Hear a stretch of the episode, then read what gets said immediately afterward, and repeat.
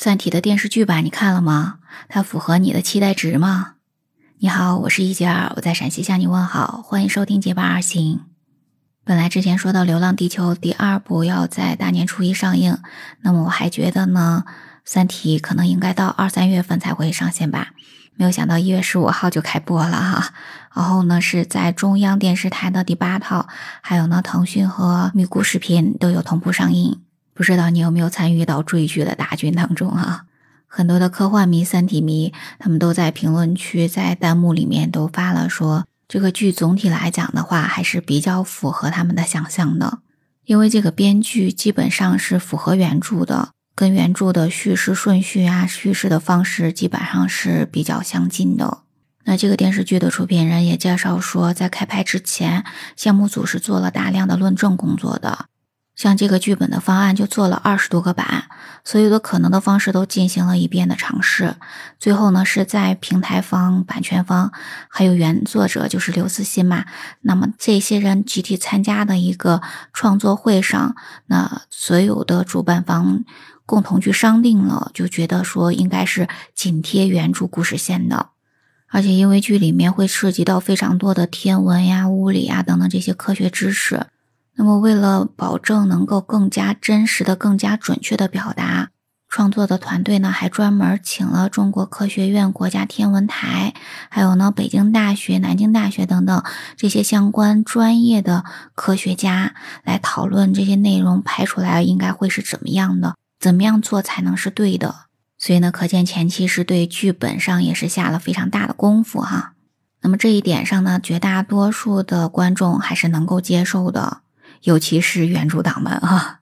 就点赞量最多的那个网友说的就是原著粉松了口气，终于掏到口能吃了。所以，首先在编剧在剧本上，观众还是比较认可的。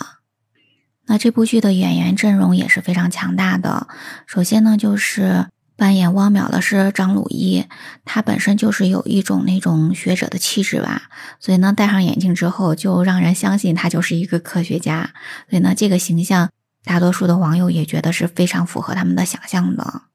然后对于史强这个角色，因为书里面也都是亲切的叫他大史嘛，哈，所以呢，大家对他的这个期待值也是蛮高的。但书里描述的大使呢，他是那个是那种体格非常强壮的、胡子拉碴的那种非常粗糙的这种人哈，所以很多网友就说应该让姜文来演是比较符合这个角色的这种外表的这种描述的哈。但实际上不是姜文演的，是让于和伟来演的。那于和伟相对于书中描述的这种外形来讲的话，他是有点瘦，有点不够强壮哈。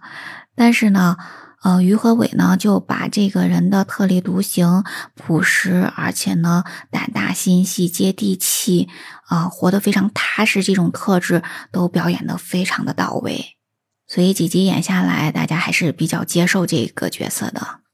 还有呢，像陈瑾老师，他就扮演的老年的叶文洁，这种老戏骨就不用说了，真的是演技在线，非常的神似。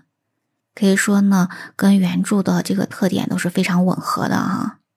当然，剧中呢还有很多的这个角色，其实呢基本上都是比较符合原著的。目前来讲，争议比较大的是演丁仪的这个角色，这是王传君演的。王传君本来也是个好演员哈。很多的文艺电影也已经证明了，但是呢，王传君他身上是那种很重的那种文艺味儿，也就是说呢，大家看到他都感觉他是一个好的这种艺术家，而不是科学家。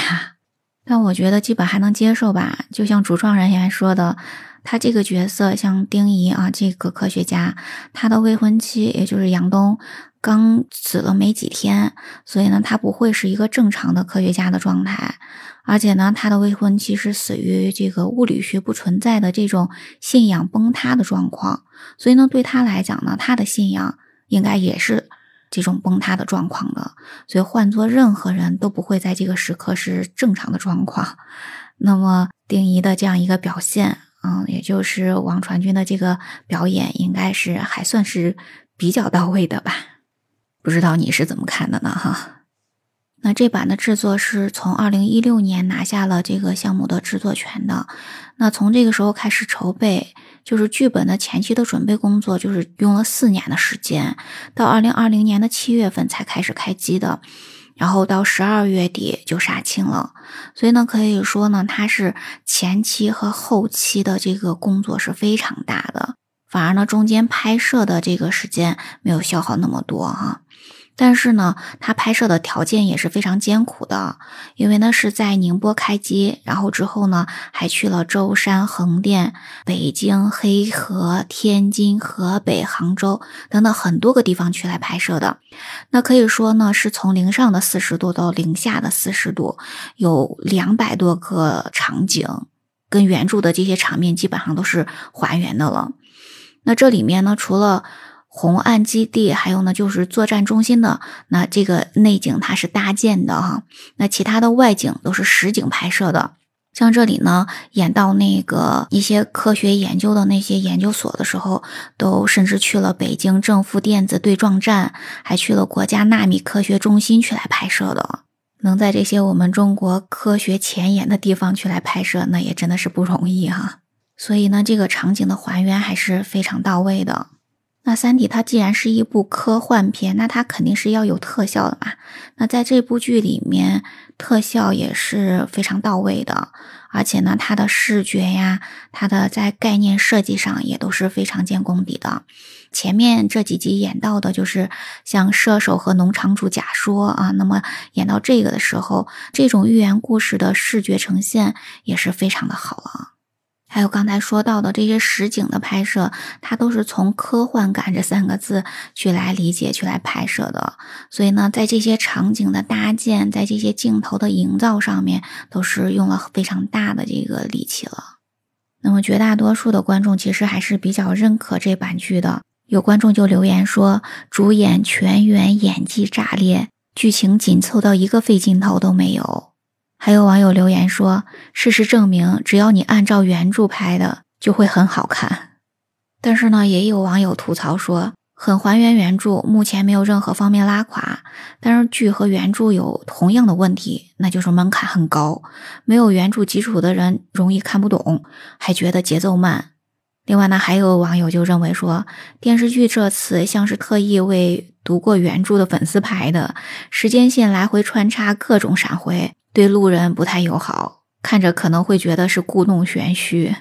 也就是说呢，绝大多数人都认为说，如果没有看过原著，那么想要看懂这部电视剧还是有点难的。所以从电视剧播放的这个状况也是可以看出来的。因为虽然是中央电视台八套播了嘛，但是呢，央视的那个收视率。跟网络平台的收视率是没有办法相比的，就是网络平台上的那个观众是要更多一些。因为对于更多的年轻人来讲的话，看电视是很少的。也就是说，看过原著的这一些网友们，更多的是选择在网络上去来看。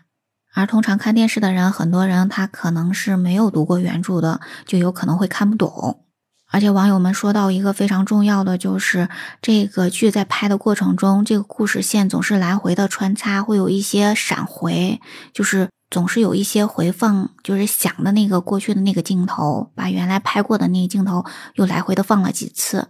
所以呢，大家就觉得这个节奏是有点慢的啊。那我觉得也是这样子，要看懂这部剧，还是要有一点原著的基础的。你没有原著的基础，要想真正的看懂它，零基础看懂它，真的还是有点难度的，因为它会涉及到很多的，不光是故事线的问题啊，还有很多的那些物理啊、天文学的这些术语啊，我们真的是很难搞得懂的哈。不管怎么样呢，我觉得从科幻电视剧的这个角度来讲，《三体》的这个剧。拍的还是不错的，目前来讲的话还是很有看点的，还是很期待的。你觉得呢？你喜欢《三体》这部小说，喜欢这部电视剧吗？你觉得它符合了你的期待值吗？你可以在评论区跟我聊聊啊。那咱们今天就先聊到这儿吧。如果喜欢我的节目，不要忘记关注、订阅、点赞哦。我们下期节目再见，拜拜。